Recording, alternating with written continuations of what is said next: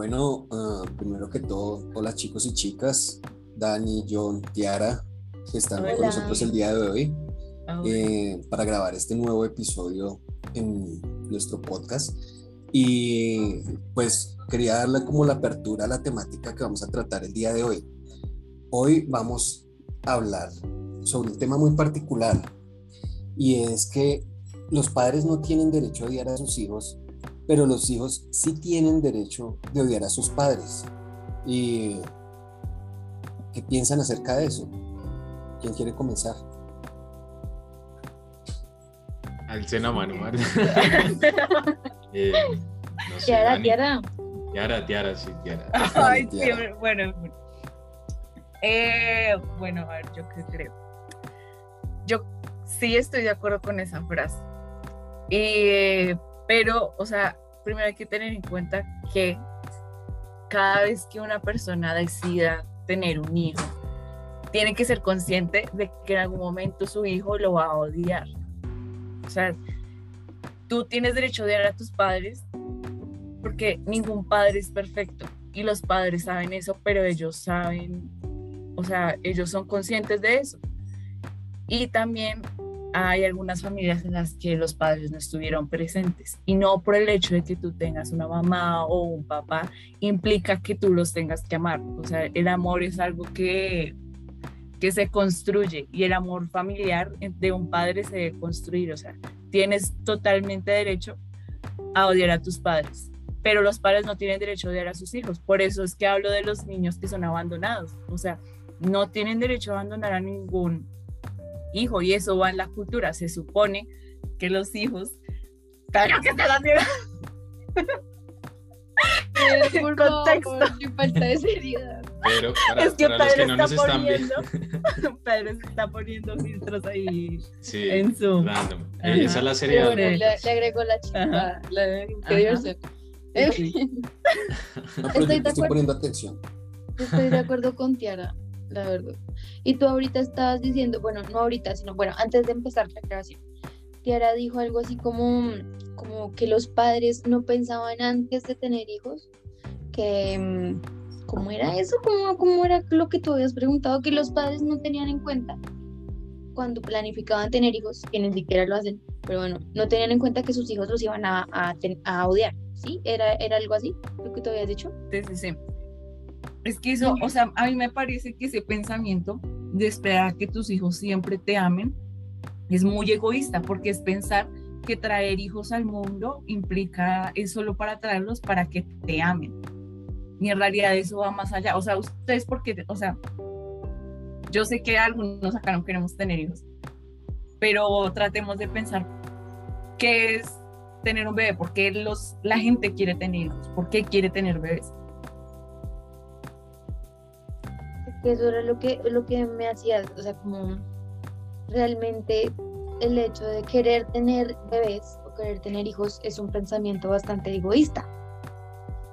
Porque usualmente, o sea, y pues sí, no puedo caer en la generalización, pero usualmente uno ve que los papás siempre es como, es que tuve hijos para no quedarme solo, es que tuve hijos, es que la tuve usted para que me acompañara. El pensamiento egoísta.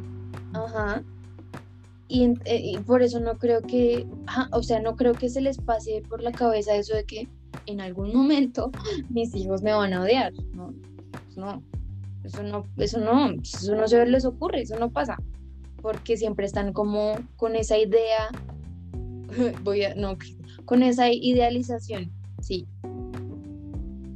Bueno, eh, dejen hablar a papá conejo porque yo sí estoy pensando a papá conejo Dale. seriamente en tener hijos pero yo mm. lo veo más allá de de, de pronto eh, tener a alguien que me quiera o alguien que me acompañe para cuando yo esté viejo porque eso no es la realidad de las cosas y realmente pues sí, yo sé que la mayoría de los padres de pronto piensan en eso y, y esa no es la realidad de la vida. Uno se da cuenta que los hijos eh, con el tiempo crecen y pues dejan la casa y de hecho por ahí hay un proverbio que dice que eh, le darás la espalda a tu padre, a tu madre cuando lo cambies por tu esposa, algo así.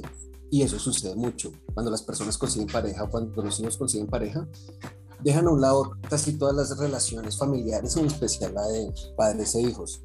Sin embargo, yo creo que el, tener un hijo, pues obviamente es una responsabilidad muy grande y tiene que ser con demasiada conciencia, o sea, tienes que planearlo muchísimo. Hoy en día no se puede dar el lujo de que, ay, sí, dejé embarazada a mi novia y, y ya, y vamos a tener un hijo, porque esa no es la idea de las cosas. Es, ahí estamos cometiendo un error ya como padres y es dejar las cosas al azar.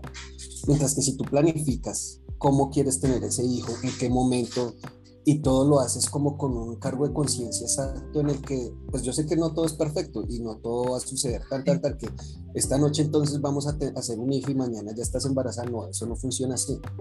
Pero sí, sí, al menos tener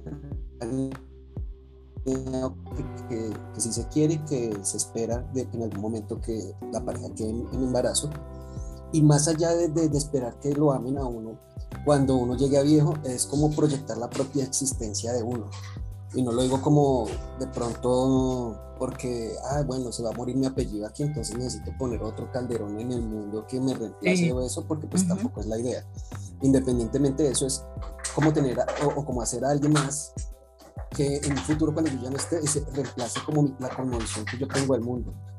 Que eso es lo que yo veo en un hijo, o sea, es, como proyectar su propia existencia en el tiempo y pues, como dirían por ahí, es el hecho de preservar la especie. Pero no es como por esperar que, bueno, eh, viviré con mis padres hasta que mis hijos me mantengan, ni nada de ese tipo de postulados, porque muchas personas piensan hoy en día así o en general la población joven que está teniendo hijos. Sin embargo, también esa connotación ha venido cambiando. Por ejemplo, Tiara, tú dices que no, no quieres tener hijos y eso es muy respetable y, y, de hecho es, como la nueva cosmovisión de las personas jóvenes que están, en, por así decirlo, en Colombia. Y de hecho se, se ve reflejado en, en varias partes. Eh, hay en, las noticias y en los diarios eh, ponen que ya la natalidad más grande de colombianos son los hijos de los venezolanos que los mismos colombianos, por un lado. Entonces, estamos viendo cómo nuestra visión del mundo está cambiando y de todas formas eso es para bien, porque tampoco nos podemos dedicar todos a ser papá conejo y regar hijos por el mundo, de eso tampoco se trata. a mí, Pero a mí, a mí lo que me hace pensar es que, claro, eh, o sea, yo, yo voy al punto de tierra y es que generalmente pasa, ¿no? Generalmente pasa el hecho de que sean padres inconscientes, o sea, en el sentido de, de que no sean conscientes a la hora de tomar la decisión y que esa decisión a la, a la larga va a llenar es un vacío. Entiendo también el punto de Pedro y es que claro, si, si tú eres consciente y sabes desde el amor propio, desde todos tus cinco sentidos, qué implica, porque además no es solo eh, a nivel monetario, ¿no? A nivel de que ya, ya tengo para tener un hijo, ¿no? Sino a nivel también emocional. Porque la parte emocional yo creo que va a ser, creo que una de las cosas más importantes tanto para el hombre como para la mujer, ¿no? Y si tú traes un niño, un hijo, para llenar vacíos, pues a la larga lo que va a hacer el hijo es que el niño no podía nacer yo no pedí nacer nadie, ni siquiera nos pusimos el nombre, ¿no? Entonces llega el punto en donde, pues, la verdad es que el papá es el que quiso. Y la verdad es que sería el papá el que tendría que darle esas condiciones para que uno exista bien, ¿no? Y que no necesariamente uno, sí, uno no lo tiene que querer, a lo mejor yo no quiero o sea, no estoy diciendo que no los quiero, ¿no? Pero es un ejemplo, ¿no? A lo mejor yo no quiero a mis papás. Pero pues que los papás... Ya quedó grabado. O sea, que los papás no tienen que estar bien con esa idea. Porque además querer, yo creo que no es a la brava. O sea, uno no quiere a la brava. Y si a la larga... A las malas, sí. No hiciste un trabajo de amor propio y darle la, o sea, la libertad, entre comillas, no libertinaje, a los hijos de ser quienes son, pues uno los va a terminar odiando. Sí, pero bueno, o sea, eh, voy a preguntar otra vez. Es que no me quedó muy claro. ¿Tú por qué quieres tener hijos? ¿Cuál es la razón de que tú quieras tener hijos? ¿A mí? ¿A papá con hijos? Sí, a papá. Eh, la razón es porque, vuelvo y lo repito, o sea, eh, obviamente lo de papá conejo es una, es algo jocoso, no es que piense tener 10 o, llenar el mundo de, de, de, Pedro Calderón solo por su, eh, satisfacer mi ego, no porque esa no es la idea del mundo. Pero sí, para mí es muy importante de pronto tratar, porque tampoco es que se asegure eso, pero tratar de proyectar la cosmovisión del mundo que yo tengo y la forma de, en la que yo veo las cosas en una siguiente existencia que tal vez lleve como o preserve esa, e, esa forma de pensar que, que, yo llevo. Ya no digo que tratar porque eh, eso no quiere decir que vaya a ser así. Generalmente o en muchos casos los hijos terminan pensando diferente a los papás. O eso puede suceder hasta que, hasta que se dan cuenta de la realidad de las cosas. Eh, por ejemplo, en mi caso, yo fui uno de los acérrimos enemigos de mi papá en la parte de adolescencia y, y una parte de la adultez en la que prácticamente él era mi peor enemigo, yo lo odiaba, y así como dicen, él no tenía derecho a odiarme, pero yo sí tuve derecho a odiarlo, a llamarlo en un par de ocasiones borracho y decirle que era la peor persona del mundo, porque en, en, mi niñez tuvo algunos comportamientos con los que nunca y de hecho todavía no estoy de acuerdo.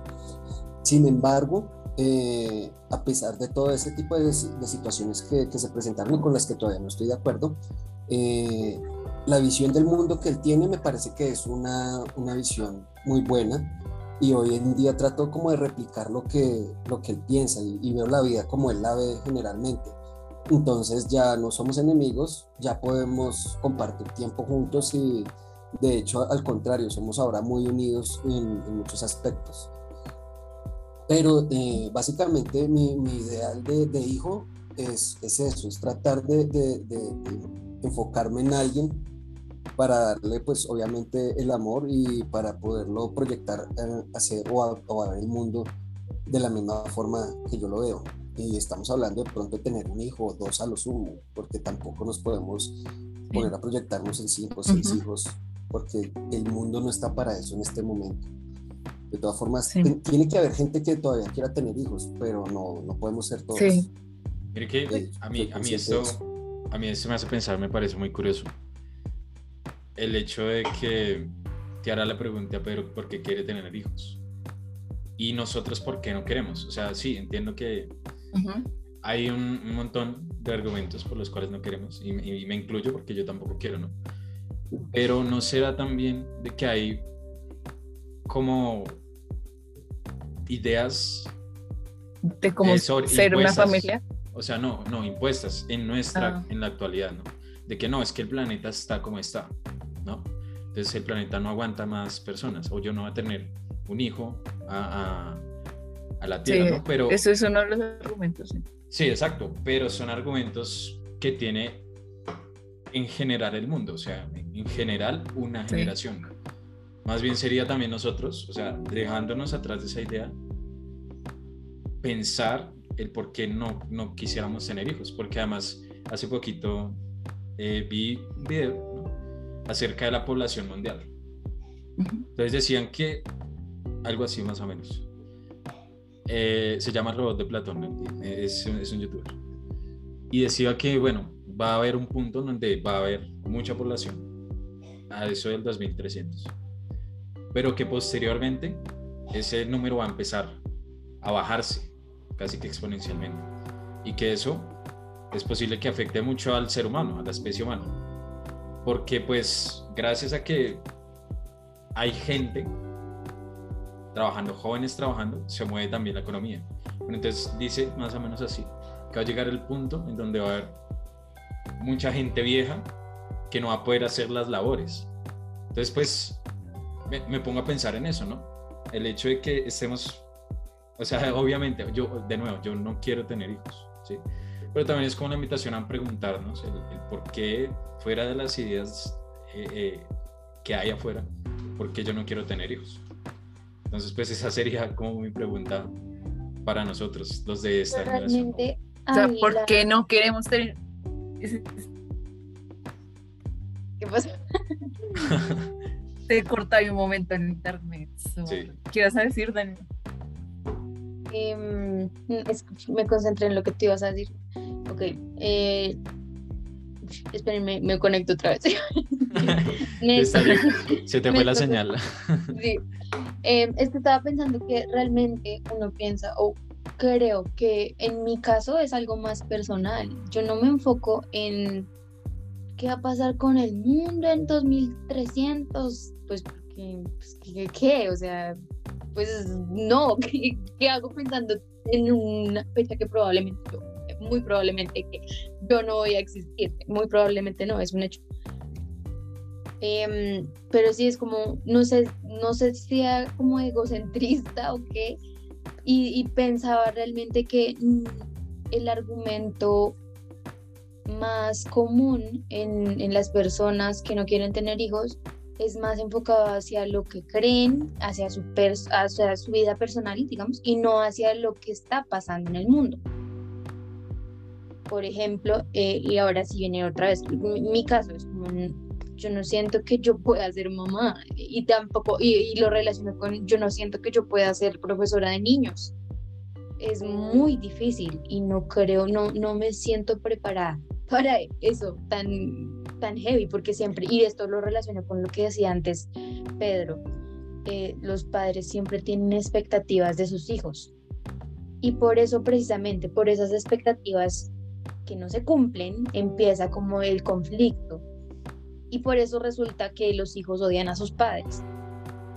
Entonces viene ahí como un, no sé, como, no sé si sea claro todo lo que dije. Sí, que lo sí, mirando sí, sí. sí, se, te entiende, sí. Pero igual, o sea, lo que tú dices, quiero recalcar, no creo que sea imposible no odiar a tus padres. En algún momento de tu vida vas a tener que odiar a tus padres por algo. O sea, nadie es perfecto, ni siquiera a tus papás. Y eso que es eh, ser, o sea, como tenerlo en tu cabeza, ¿ok? O sea, eso no se puede. Y también hay otra cosa que no por el hecho, para la gente que se quiera tener hijos, no por el hecho de que esté diciendo que en algún momento el hijo que tú vayas a tener o hijo que vayas a tener te vaya a odiar, implique un obstáculo para que tú tengas hijos. O sea, si lo vas a hacer, hazlo con conciencia de que eso va a suceder. Pero no, o sea, no es algo como que esté mal. Cada quien puede tener su vida, hacer como quiera. De, o sea, incluso, vean, yo antes sí quería tener hijos. y yo me acuerdo que cuando yo quería tener hijos, yo pensaba que, o sea, o sea, mi razón para tener hijos era el hecho de construir una familia y dar, o sea, transformar el amor que me dieron a mí en una familia, pero que sea mía. O sea, yo ahorita no me siento líder de mi familia, sí soy integrante, pero no soy como una líder y tampoco es que quisiera tener hijos para mandar, sino que quería tener mi propia familia, decir como, este es mi hijo, esta es mi hija, eh, esta es la persona con la que estoy ahora, y algo que se sintiera propio. Por eso era que lo, que lo quería hacer, algo que tuviera que ver con mi identidad y también que tuviera la oportunidad de trasladar todo el amor que yo tenía en mí hacia otras personas. Pero después cambié de opinión porque me di cuenta que hay muchas formas de tener una familia. o sea, el amor que yo puedo dar no solo puede ser plasmado en hijos, hay muchas otras formas para hacerlo y yo me he dado cuenta de eso, o sea, cuando yo me di cuenta de que yo podía trasladar mi amor hacia mis amistades o hacia otras personas que, o sea, yo pueda construir otra familia que no implicara algo que ya es como cultural, porque eso es otro tema, o sea, ¿qué es lo que define una familia? ¿Cómo es que deben ser las familias? Y ahí fue cuando yo dije, no. O sea, y también lo que, perdón, lo que tú decías, Dani, o sea, porque yo no me veo siendo mamá. No es algo que yo no lo veo. Eh, ser profesora de niños, bueno, de pronto, eso sí. Pero. Eh, eso que estabas diciendo me hizo pensar como en que realmente esa idea, porque yo también en un momento de mi vida, pero es que, que, que, que putas, en un momento de mi vida, pues, sí quiero tener hijos y pensaba, cuando era muy ingenua de la vida, es que cuatro hijos, pero ah, ¿de dónde salían esas ideas? Eran puras idealizaciones que nos venden, que nos enseñan a, las niñas, más que todo, más que a los niños. Como para, para ser feliz tienes que ser mamá y para ser feliz tienes que tener una familia y tienes que tener un esposo y tienes que casarte. Y antes de casarte tienes que, en fin, etcétera, etcétera, etcétera. Bueno, yo digo una cosa, por ejemplo, eh, de pronto es para pensarlo, ¿no? Hay, hay, ciertos actos que hacen que uno diga, oiga, sí, o, oiga, no, o bueno, no va al punto. Pero, por ejemplo, hagamos un caso hipotético, hablemos de un caso hipotético. Eh, digamos, el día que Tiara esté por ahí un domingo, tipo 8 o 9 de la mañana y no quiere ir a la tienda a comprar el pan del desayuno y diga, Johncito Junior, levántese y traiga dos mil de pan. Eso, esas son de las cosas que no tienen precio. a ver, pero es que entonces... Junior va a ir a la tienda y va a traer el pan y, uno solamente se va a sentar a desayunar. Pero estoy totalmente en desacuerdo con esa idea y solo nos quedan casi ocho minutos. Pero el nombre está eh, chévere, el nombre de John, Johncito. no. No, porque tú no tienes hijos para que te hagan mandados y tú no tienes hijos con esa idea de, ay, no, qué belleza, qué, be qué bello se va a ver mi hijo trayéndome pan por las mañanas. No, no, no, ¿qué es eso?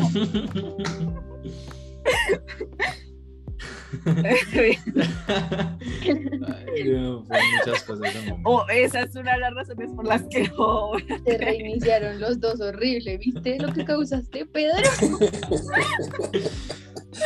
No, era solamente como un comentario así suelto de esas cosas que pasan en la vida real. Porque pasan en la vida real. O no los mandaron nunca a hacer los sí, ah, bueno, tuve la fortuna de que mis padres no hicieran eso, pero muchos de mis amigos sí tuvieron que hacer mandados. También pero igual. Sigue, sigue. Dime. Sigue, es que igual. Sí, siento que es que también eso es otro tema. Nadie te dice cómo tienes que criar a tus hijos. Pero sí hay principios para tener bebés. Y una de esas es ser consciente de lo que estamos hablando hoy. O sea, no es como que yo traigo niños acá al mundo y hago lo que quiera con ellos, sino que debe ser consciente, o sea, necesitan comer, necesitan atención.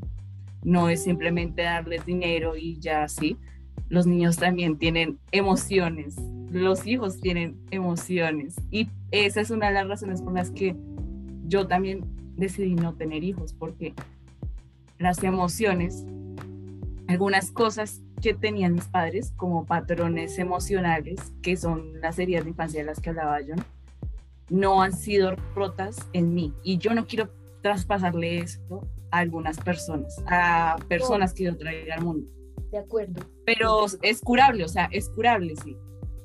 Pero igual no, o sea, no quiero pensar primero en mí para así después decir, bueno, por otra persona es que me estoy curando, que van a ser mis futuros hijos, pero no es lo que quiero. O sea, quiero estar sana conmigo misma. Yo pienso también como uno no, uno no es capaz de entenderse a uno mismo precisamente por todo ese background y ya o sea, es que cómo es posible, cómo es posible que, que uno en, tan inexperto en tantísimas cosas de la vida vaya a ser responsable de otro ser humano, de otra vida.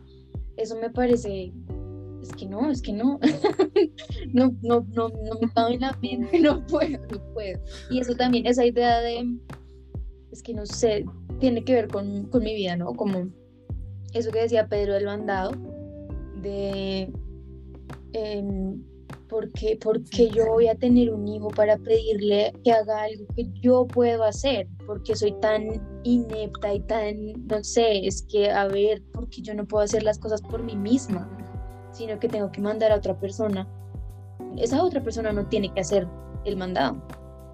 Y que pues, o sea, a veces me hace pensar, que claro, si, si lo hago con los mandados entonces también le puedo decir que solucione mis traumas, ¿no? Entonces para eso lo traje.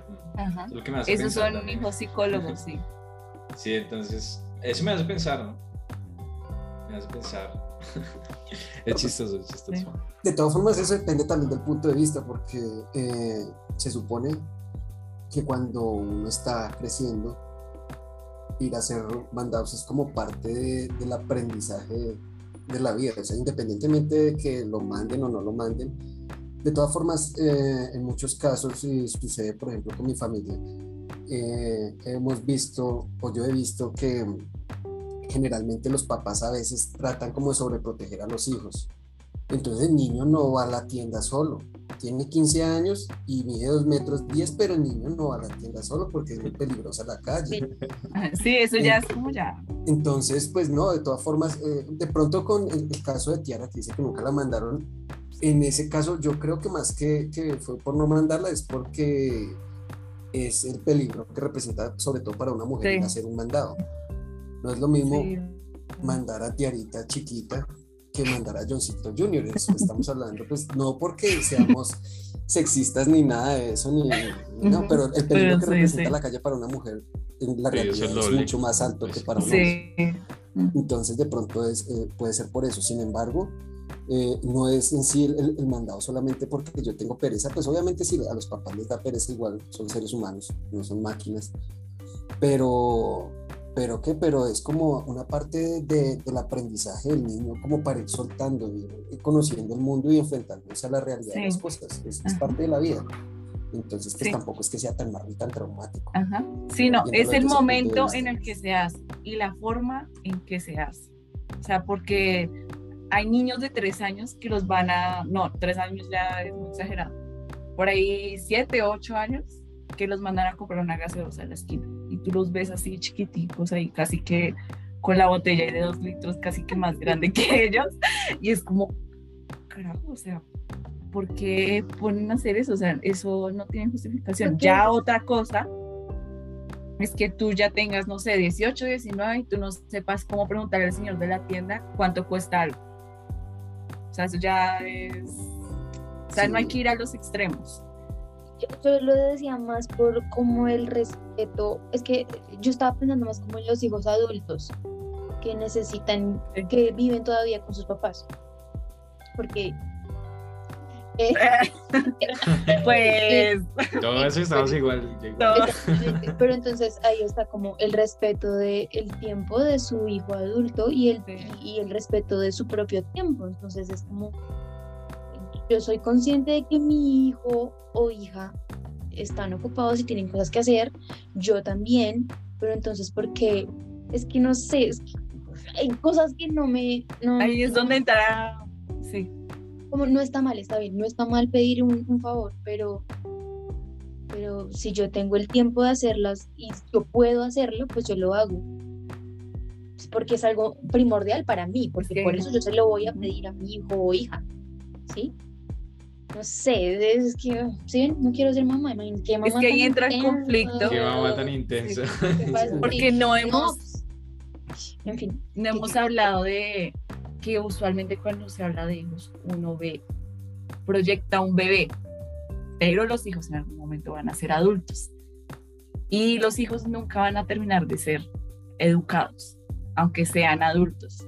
Y eso es lo que decía Dani, o sea, ahorita ahí es donde entra el conflicto de que, bueno, yo ya soy un adulto, estoy viviendo en la casa de mis padres, pero hay cosas que no me agradan de lo que está pasando. Y ahí es donde tú dices, me siento mala persona por odiar a mis padres que me han dado un techo, un hogar, una comida, pero ellos no respetan, no sé, mi espacio o cosas más graves porque uno no sabe los hogares como sean.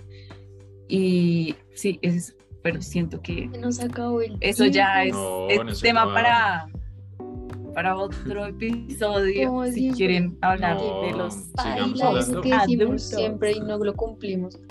Bueno, John quiere seguir hablando, pues a ver. No, pues yo propongo que sigamos, sigamos y ahorita agregamos sobre la marcha. ¿Cómo? ¿Cómo así? Sí, o sea, como es que no sé si sacar el tiempo y luego lo digo y se. No, si algo hacemos una segunda parte. Sí, o sea, una segunda parte y siempre se pega, pero la podemos grabar ya.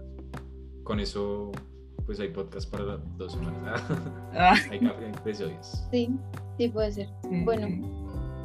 Entonces, vamos a dejar esto por aquí. Continuará. prometemos hacer segunda parte ya mismo. Sí. Así que